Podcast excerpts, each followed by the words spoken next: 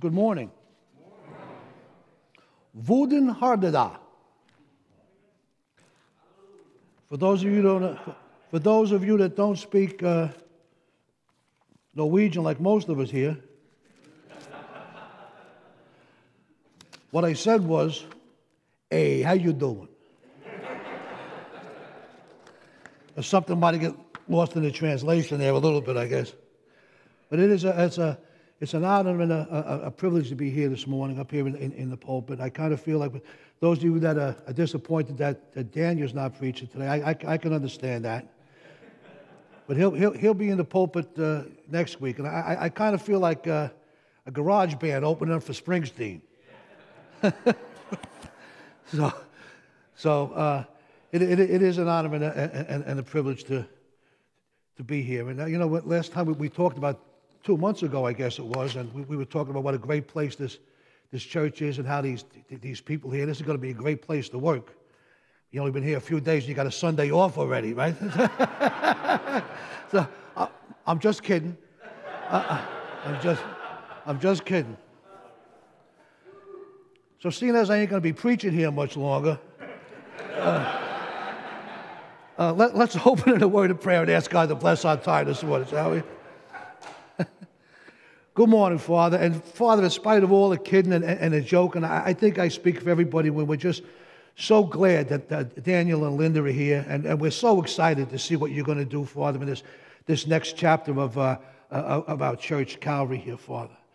And Lord, I, I, pray, Father, that you would give me the words to say this morning, Lord. This is kind of a, a, a tough passage to preach. I pray that you would help me to be, uh, to be tactful that people wouldn't be, uh, be, be insulted by what's said today, but they would be convicted. But at the same time, Father, I, I pray for a, a, holy boldness because you said what you said and you meant what you said.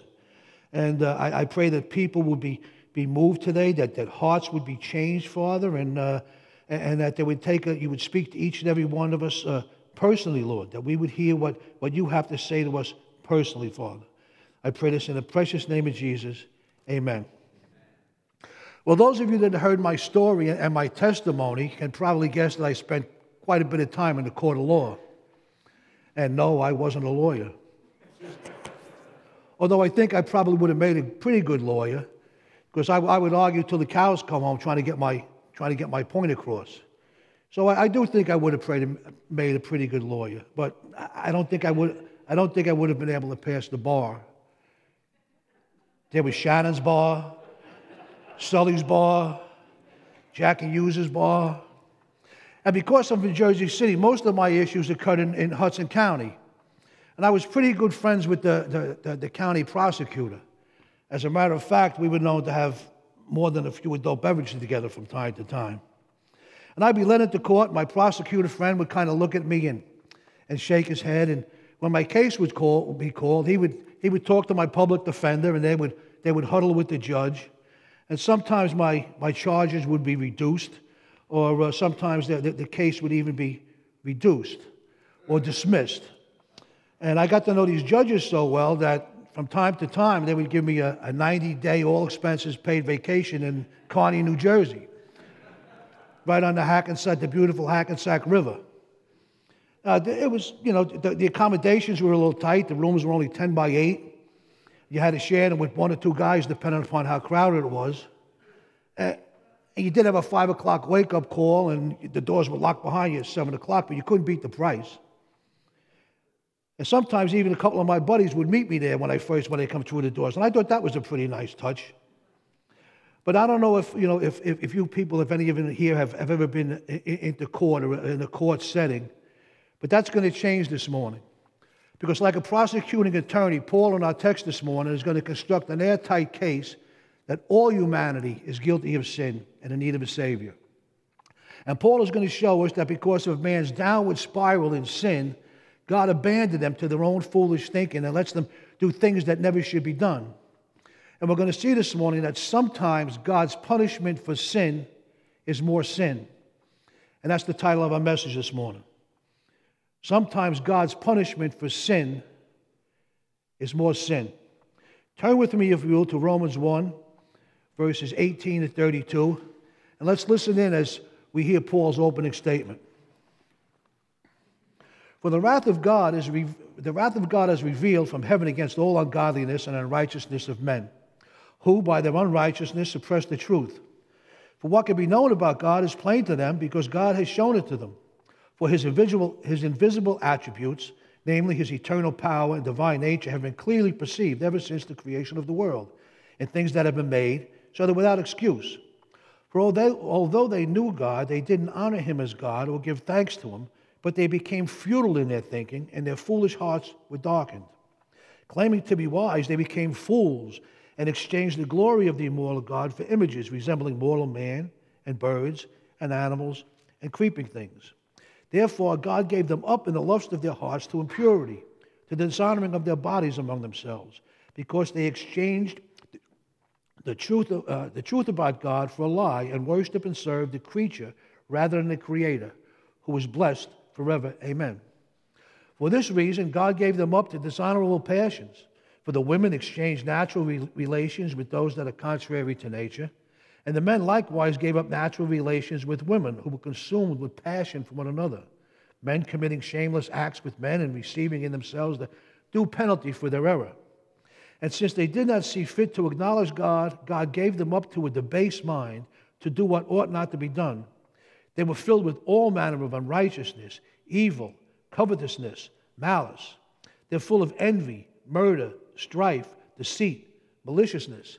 They're gossips, slanderers, haters of God, insolent, haughty, boastful, inventors of evil, disobedient to parents, foolish, faithless, heartless, ruthless.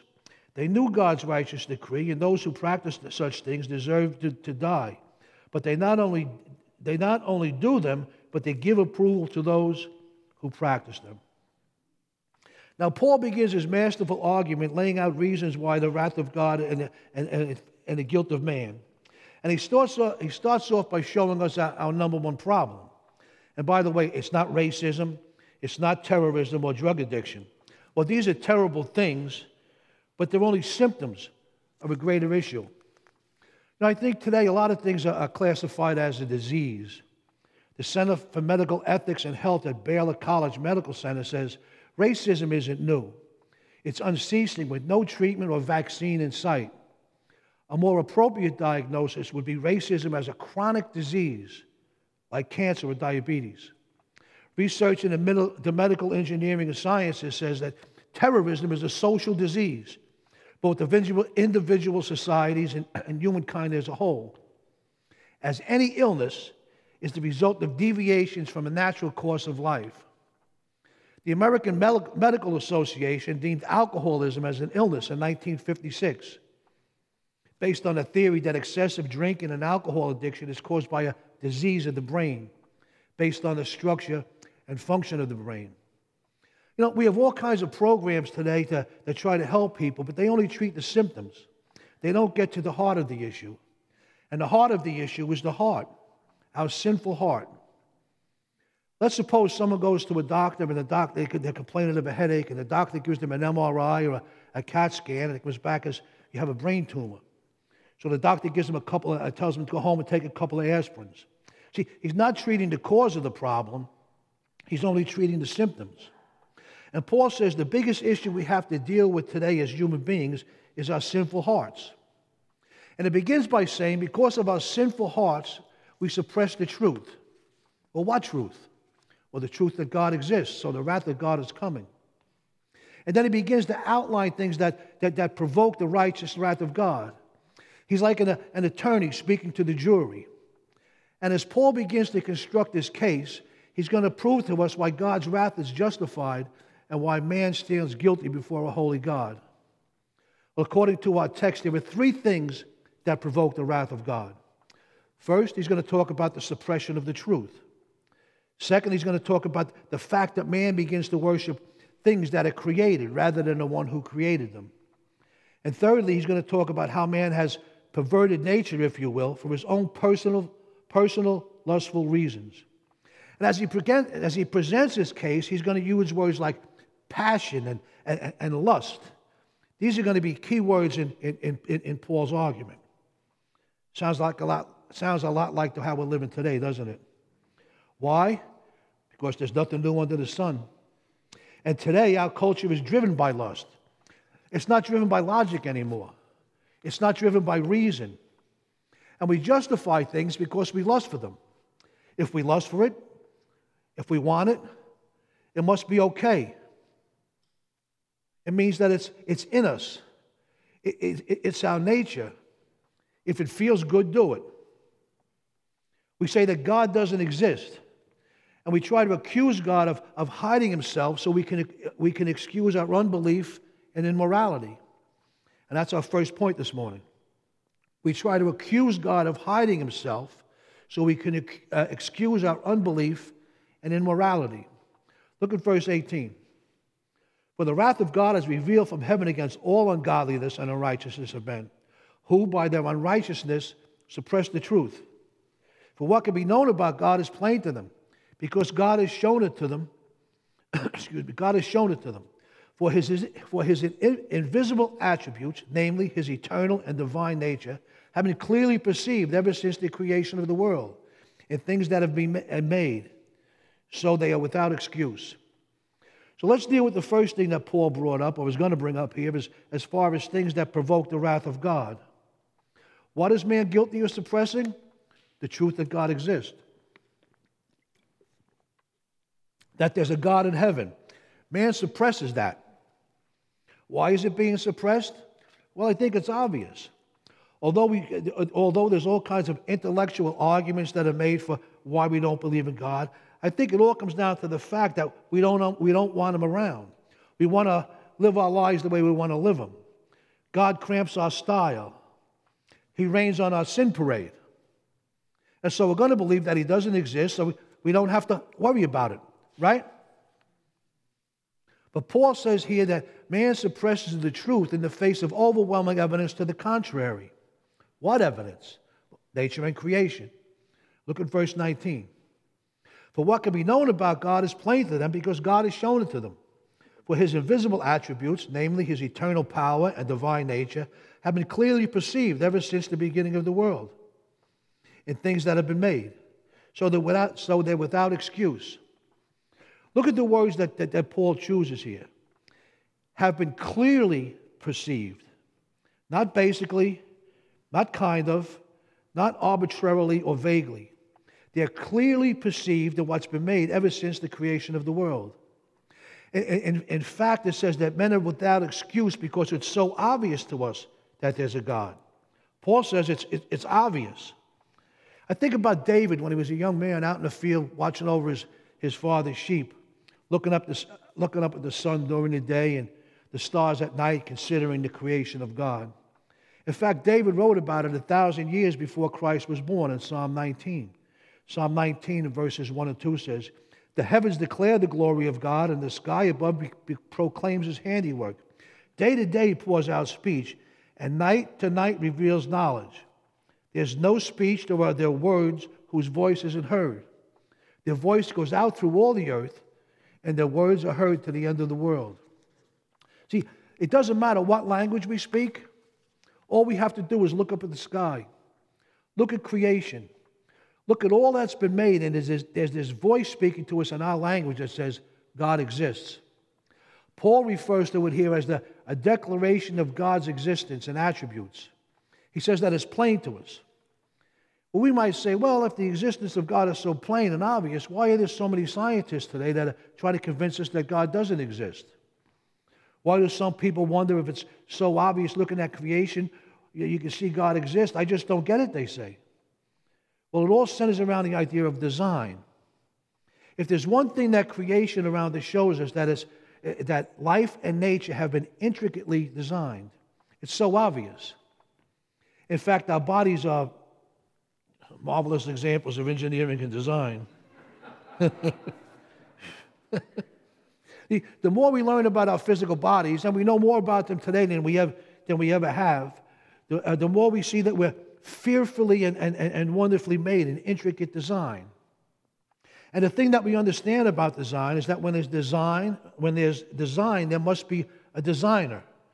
Those of us who went to Calvary Bible Academy, we had, we had, a, we had a class on that. See, that's just logic. But then again, we don't think by logic anymore, do we? We don't think by using any kind of logical reasoning any longer. But it's still true. Where there's, where there's design, there must be a designer. And the awareness of design and order is something that, that God has factored, factored into all of us. Right? We don't have to go around looking for it. We don't have to take a class to, to learn how to recognize design. It's, it's, it's just in us. That's what Paul is saying here in Romans 1. It's obvious, it's plain. When you look at creation, you see design. I look at this beautiful designer shirt I'm wearing.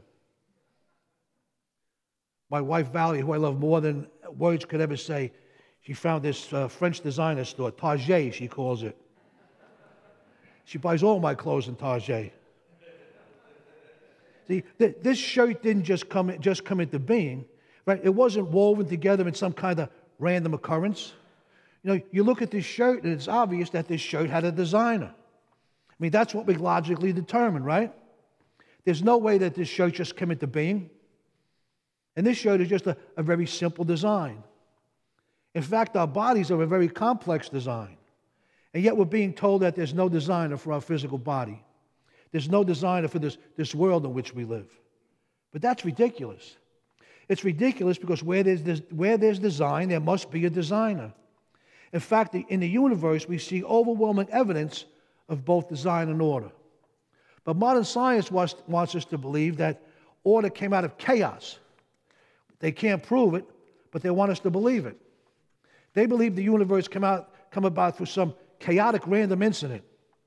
But, there, but is there order in the universe we live in? Of course there is. We can set a watch by the sun coming up and going down. And we know that spring, after spring, summer was coming, except maybe here in New Jersey. And none of us would say, gee, I wonder if winter's coming this year. You know, we know that it is because nature around us and creation around us has built order built into it. And you know what order proves? Order proves intelligence. See, modern science is trying to tell us that there, there's no order to creation, that there is order to creation, but there's no intelligence behind it. But do you know what, they, do you know what they're looking for in space? What they're looking for uh, for life on other planets? They're looking for intelligence. You know how they find They're trying to find intelligence. They're, listening for, for frequencies out in space. I know a lot about this. I took up space in school. No, they. Do you know what they're listening for in those frequencies? They're listening for order. But what they hear is this, this random noise. There's, there's nothing orderly about it. See, they know, although they deny it, order proves intelligence. And yet they're trying to tell us that the order of our physical body and order of creation around us wasn't made through intelligent processes, but through random processes. It's ridiculous. And we've been deceived. And it's a product of, a, of darkened and futile thinking. Simple as that, we've been lied to. We've been lied to so much lately, we don't know who to believe anymore, right? We try to accuse God of hiding himself. We say that there is no God, and we excuse our unbelief and immorality. That's what's happening in our world today. We don't honor God, honor God anymore. And when you fail to respect and honor God, He'll hand us over to our own desires. That's our second point this morning. When we fail to respect and honor God, He'll hand us over to our own desires. Look at verse 21. For although they knew God, they didn't honor Him as God or give thanks to Him. But they became futile in their thinking, and their foolish hearts were darkened. Claiming to be wise, they became fools and exchanged the glory of a mortal God for images resembling mortal man and birds and animals and creeping things. Verse 24 Therefore, God gave them up in the lust of their heart to impurity, to dishonoring of their bodies among themselves, because they exchanged the, truth about God for a lie and worshiped and served the creature rather than the Creator, who is blessed forever. Amen. That a, a, amen here is, is uh, it wasn't uncommon for, for people to add a, a, doxology when they were talking about God. Paul does that in, in Romans 9 or 5 and 2 Corinthians and, and Galatians the Creator who is blessed forever. It's a short doxology. See, people knew God perfectly well, but they didn't treat Him like God. And because they refused to worship Him, they lost all common sense and direction in their lives. They traded the glory of God for cheap idols. So God said, in effect, that's what you want? Well, that's what you got. He let them dictate their own desires. And it wasn't long after that they, they were living a, an immoral life. And all of this is because they traded the true God for a, a fake God and worshiped the God that they created rather than the God that created them. And this is what's going on in our world today. Right? We've chosen to say that God doesn't exist and overwhelming evidence that God does exist. And verse 21 says they became futile in their thinking, and ultimately they became darkened in their understanding. Their hearts were darkened. And this is what Paul speaks about. He speaks about the second thing that provokes the wrath of God here in verses 22 to 25. Claiming to be wise, they actually became fools, and they exchanged the glory of the immortal God for images resembling things that were created, like mortal man, birds, and animals, and creeping things. Therefore, God gave them up in the lust of their hearts to impurity, to dishonoring of their bodies among themselves, because they exchanged, the truth about God for a lie. Excuse me. And they went on and worshiped and served the creature rather than the Creator, who is blessed forever. Amen. Paul is probably talking about the early stages of idolatry here, where they, they used to bend down and worship uh, statues and idols. But don't think that's just because you don't have little statues in your house that you don't idolize things. You want to see what somebody idolizes? Look at their Facebook page. So we can't comfort ourselves by saying that, that idolatry isn't going on today. There's plenty of things that we idolize today. Idolatry can manifest itself in the form of drugs, alcohol, sex, sleep, work, gambling, shopping, eating. We live to please ourselves more than we please, uh, live to please God. See, this tells us why addiction, addiction isn't a disease, it's a sin. It's the sin of idolatry. See, it's a hard problem because we have a sinful nature. The alcoholic and the drug addict is actively, actively serving and pleasing the God of self by using alcohol and drugs. This is idolatry. It's a spiritual problem. And you can't solve a spiritual problem using secular means. It's a hard issue. Well, Paul goes on to speak of idolatry, where, where idolatry takes us in verses 24 and 25. It says, Therefore, God gave them up in the lust of their hearts to impurity, to dishonoring their bodies among themselves, because they exchanged the truth about God for a lie. And they went on and worshiped and served the, the creature rather than the Creator who is blessed forever. Amen. There, there, were, there were two results, two natural results of rejecting, uh, re- rejecting the existence of God. First, it's impurity. That's the first thing. The natural result of rejecting God is impurity. It tells us in verse 4 God gave them up in the lust of their hearts to impurity. That means when you, when you reject God, you can't go on and say that I'm going to live a moral life. You can't do it. We can't go on and say there's no God and then in the next breath say that we're going to live in harmony with one another and treat each other morally and honestly. It ain't happening. And Paul says the first thing that happens when we reject God is and suppress the truth and say that there is no God, impurity always follows. We begin to have an immoral society. And we're living it out today in this country, in this world, I believe. Things that are being debated in our court system as a direct result of rejecting God. Things wouldn't even be coming up in the Supreme Court or any other court if we hadn't rejected God as a nation. And Paul is saying when you reject God, you get impurity. Notice how he describes impurity in his, in, his, in his verse. He talks about the dishonoring of their bodies among themselves. He's talking about sexual impurity. That always goes hand in hand with rejecting God. The more people reject God, the more sexually immoral they become. And remember, Paul is writing this letter to the Romans from Corinth, where sexual immorality, uh, sexual immorality was on display every day. There were temple prostitutes who, who stood in the doorways of these temples, and, and people would come in and have sex with them and, uh, uh, worship with their pagan gods. Paul saw this every day. He knew and understood that when a society rejects God, they plunge headlong into sexual immorality. It always goes hand in hand. Remember what Paul said in Hebrews 13 and 4? Let the marriage bed be held in honor among all, and in, and in, particular, let the marriage bed be undefiled. Why? Well, because God is going to judge the sexually immoral and the adulterous. the, the adulteress. He says, uh, when he talks about honor here, he, he's not only talking about uh, uh, adultery, he's talking about marriage between a man and a woman.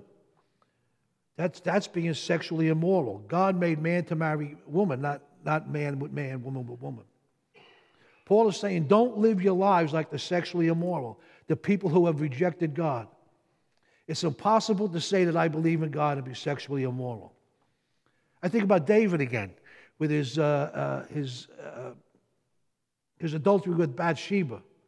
But he was forgiven, but he suffered those consequences for years. And, and I think probably in the, in the worst possible way through his kids.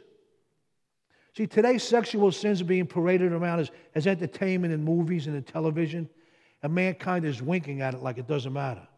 It does matter. It matters. Marriage should be held in honor.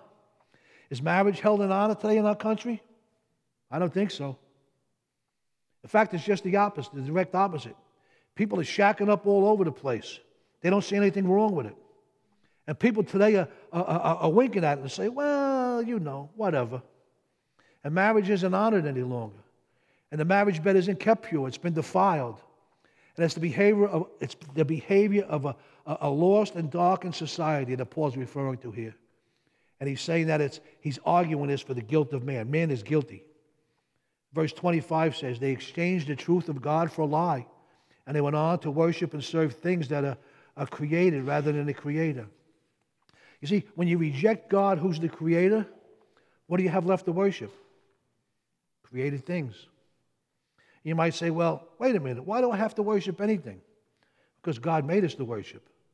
We're made to worship. When we take God out of the equation, the only one who's worthy of our worship, we're going to worship something. We will run after something. Might be sex, might be money, might be alcohol and drugs, other forms of pleasure, you name it. But you will run after something. We can't avoid it. You know, you look a little deeper into somebody's life, you know, you scratch the surface, you'll see what they worship. You will worship somebody or something. Bob Dylan wrote a song about that. You got to serve somebody. I know some of you don't have a clue to what I'm talking about, right? That's okay. You still go to heaven. But it's true. People begin to serve the creation or the creature.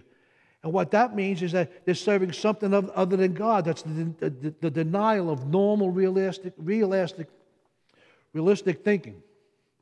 Because think about it. If you're serving something that's created, that means there is a creator. And you're denying the creator to serve something that the creator made.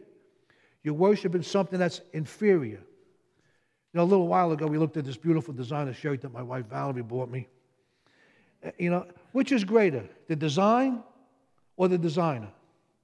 I think all of us would recognize that the person who designed my shirt is greater than the one who than the shirt itself. That's why Paul is arguing here for the, the illogic and the, the futility of, of worshiping created things. Anything other, anything other than God we run after in our life is worshiping and serving created things rather than the Creator. And when we reject God and worship a self made substitute, then they're going to violate the divinely created order of mankind. That's our third point. Let me, let me say that again, it's, it's, it's kind of long.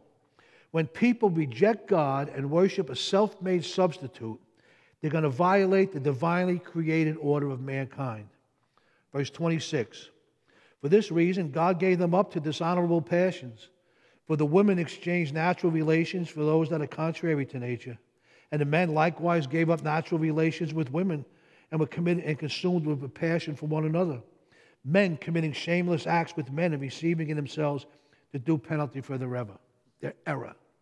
See, when society rejects the existence of God, we see this progression. When there's suppression, su- suppression or silencing of what, what people instinctively know through creation, when they suppress it and they say there is no God, that He doesn't exist, it goes like this. All kinds of sexual impurity, it becomes the order of the day. But it doesn't stay there. We enter this, this free fall of immorality.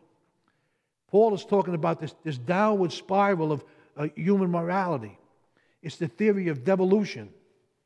How do you like that word? Devolution. I'm starting to learn if you throw a word like that in every once in a while, people think you know what you're talking about. Now, the theory of devolution, it's devolving, not evolving. See, the, the Bible doesn't teach that man started low and climbed high. The Bible teaches that man started high and because of sin sank lower. And I think we're sinking lower and lower with every generation. How many of us had said, ah, wasn't as bad in my day? How many have heard their parents say that? Well, you know what? Our kids and our grandkids are going to say that. Why? Because it's true. It's absolutely true. So it begins with knowledge, right? We have some concept of the knowledge of God. And it's, it's pretty very simple and plain. Verse 21 says, For although they knew God, they didn't honor him as God or give thanks to him. But it goes from knowledge to vanity, to emptiness, futile emptiness and futile thoughts. But they became futile in their thinking, and their foolish hearts were darkened. Then it goes from vanity to idolatry, worshiping all sorts of things, including themselves. They exchanged the truth about God for a lie and worshiped the creature rather than the creator. Then it goes from idolatry to immorality. Look at verse 26. For this reason, God gave them up to dishonorable passions. For the women exchanged natural relations for those that are contrary to nature. And men likewise gave up natural relations with women and were consumed with passion for one another. Men committing shameless acts with men and receiving in themselves the due penalty for the river. Anyone who has studied the Bible knows that idolatry tends toward immorality. And the Bible often uses uh, uh, expressions of, as a, a, a sexual expressions for a, a, symbol of idolatry. Look at uh, uh Ezekiel 16. Ezekiel 16 unleashes a scathing rebuke against Judah for abandoning God with a love affair for idols.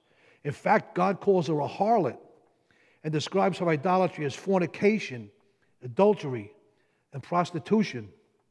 The people believed that the idols that they worshiped could use their seductive power by holding back the, the promise of fertility and procreation in the family's uh, crops, fields, and, uh, and family. Adoration of idols consisted of ritual prostitution, pagan shrines that, that littered the landscape of Israel's high places. Those shrine, in those shrines, idolatry and truth combined for a, a shameful act of worship. One commentator said that an errant theology will produce an errant sexuality. If you have a wrong, if you have wrong views about God, you have wrong views about humanity. If you have wrong views about origins, you have wrong views about sex, and on and on it goes. So Paul's painting the picture of the downward spiral of the, the, uh, the human condition and God's clear and completely righteous anger toward evil. In particular, those who have some knowledge of the truth but are suppressing it for their own self-centered lifestyle. And those and for those who do that, Paul is saying, God's wrath is poised. We've lost, we've, we've lost all logic and understanding. And now we're, now we're now living by lust. That's the only thing that we're navigating by lust. That's our barometer today, right? Verse 28 says, And since they didn't see fit to acknowledge God, God gave them up to a debased mind to do what ought not be done. And they were filled with all manner of unrighteousness, evil, covetousness, malice. They're full of envy, murder, strife, deceit, maliciousness. They're gossips, slanderers, haters of God, insolent, haughty, boastful, inventors of evil, disobedience to parents, foolish, faithless, heartless, ruthless. They know that God's right. They know, though they know God's righteous decree, those who practice such things deserve to die, and they not only do them, but they give approval to those that practice them. When man begins to feel the, the, tra- the tragic consequences of his sin, you would think that he would, he would, he would repent and seek God and, and seek God, but actually just the opposite happens. See, because he was abandoned by God, he can only become worse. Man didn't even want to know God. So God gave them over, this time to a, a, a debased or a depraved mind. That means a mind that can't make right decisions. They now abandon themselves to sin. And sometimes God's punishment for sin is more sin. Paul lists these four, Paul lists 24 of these specific sins in our text today. But there's more of them in, in, in Mark 7, Galatians 5, 1st and 2nd Timothy. And I think the worst is yet to come. You know, I think there might be a, a, a risk to lists like this. Of course, we read these lists and we think, you know what? I got my faults, but thank God I ain't that bad. See, but these verses should cause us to, to look at our hearts, examine our hearts, and to fear sinning. W.H. Griffith Thomas wrote in his, his book, St. Paul, uh, St. Paul's, St. Paul's Epistle to the Romans The possibilities of evil in a human heart apart from divine grace are as real as they ever were. And no one who knows the plague of his own heart will ever dare to say that even these depths of evil are impossible apart from the restraining influence of God's grace. And I believe that was written in 1921. See, these verses should cause us to examine whether we're truly living for, for God's glory or are we substituting something for, from the creation in place of the only thing that belongs to the Creator. Well, if all we had were these verses, it would be a pretty hopeless and depressing picture, wouldn't it? pretty bad news. But there's good news. And the good news is when Jesus died on the cross, he got what he didn't deserve our sin. And we got what we didn't deserve his righteousness. So we have the privilege of being exempt from God's wrath if we choose to accept this free gift, the free gift of salvation. It doesn't come automatically. We have a part to play. We have, we have to accept God's free gift. John 3:16 says, "For God loved the world so much that he he gave his only son that whoever believes in him should not perish but have eternal life. In the beautiful language of Ezekiel 36, listen to verse 25. I'll sprinkle clean water on you. You'll be clean. I will cleanse you from all your filthiness and your idols. I'll give you a new heart to put a new spirit in you. I'll remove the old heart of stone from your flesh and give you a heart of flesh. Ezekiel 33 and 11. God says, I have no pleasure in the death of the wicked but that the wicked turn from his way and live. Turn back. Turn back from your evil ways. 2 Peter 3 and 9. God says, God, God says, God is patient toward us, not wishing that any should perish, but all should reach repentance. John 6 and 40. For this is the will of my Father, that everyone who looks on his Son and believes in him should have eternal life, and I will raise him up on that last day. 1 Timothy 2 and 4. God desires that all people be saved and come to the knowledge of truth. John 3:36 Whoever believes in the Son has eternal life. Whoever does not obey the Son shall not have shall not see life, but the wrath of God remains on him. And Romans 10:13 For everyone who calls on the name of the Lord will be saved. You know, I, I think it's common for all of us to to, to, to say the reason that we're justified in our behavior is that we were, we were born that way. The fact of the matter is that our belief about those things shouldn't be based on whether we were born that way or not. It should be based on the Word of God. Even if somebody could prove that they were born that way, that doesn't change anything. But people are born lots of ways today. In my 65 years of life, I have covered a boatload of things that I was born with. And I used every single one of them to justify why I was doing the things I was doing and living the way that I was living.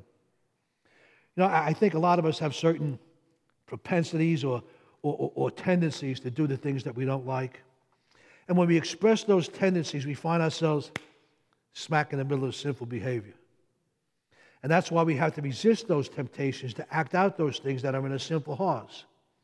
Now, I look into my heart and I see things that I don't like. And I think if you were honest, you probably would too.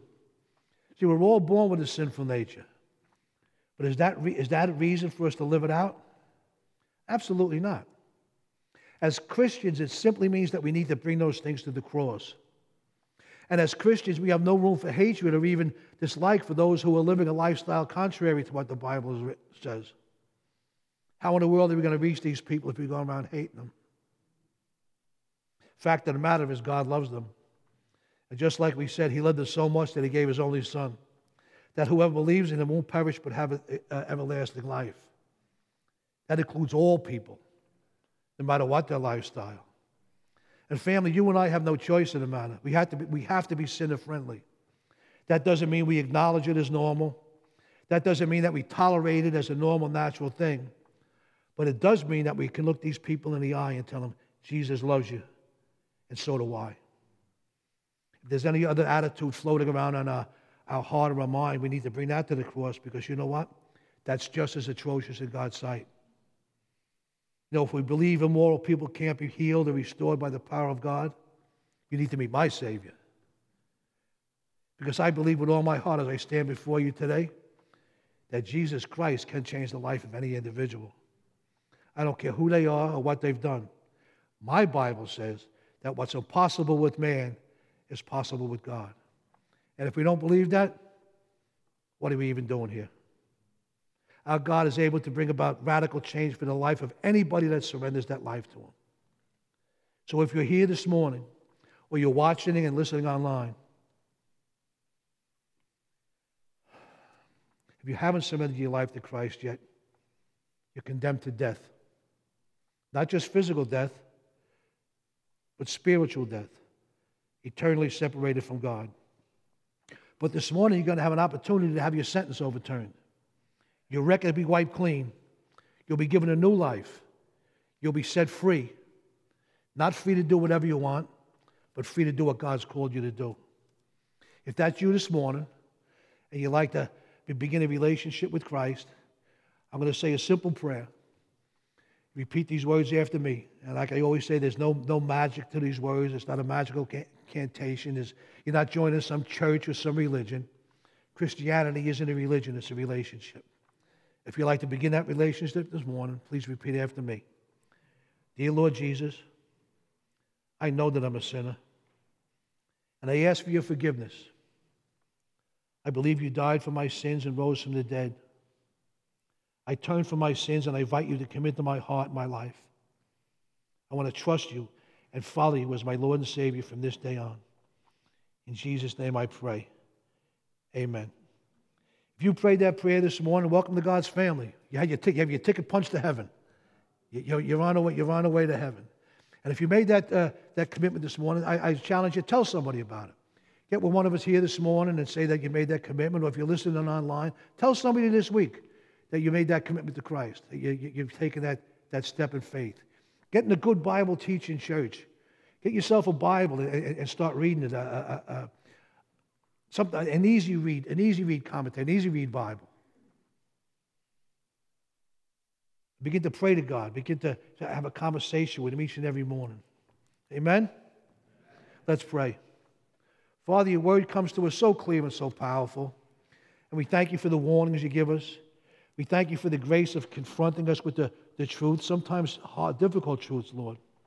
Father, we pray that we, we, we would be proclaimers of your word, that we would go into the world, Father, and, and, and, and tell people about what the changes you've made in our life, Lord.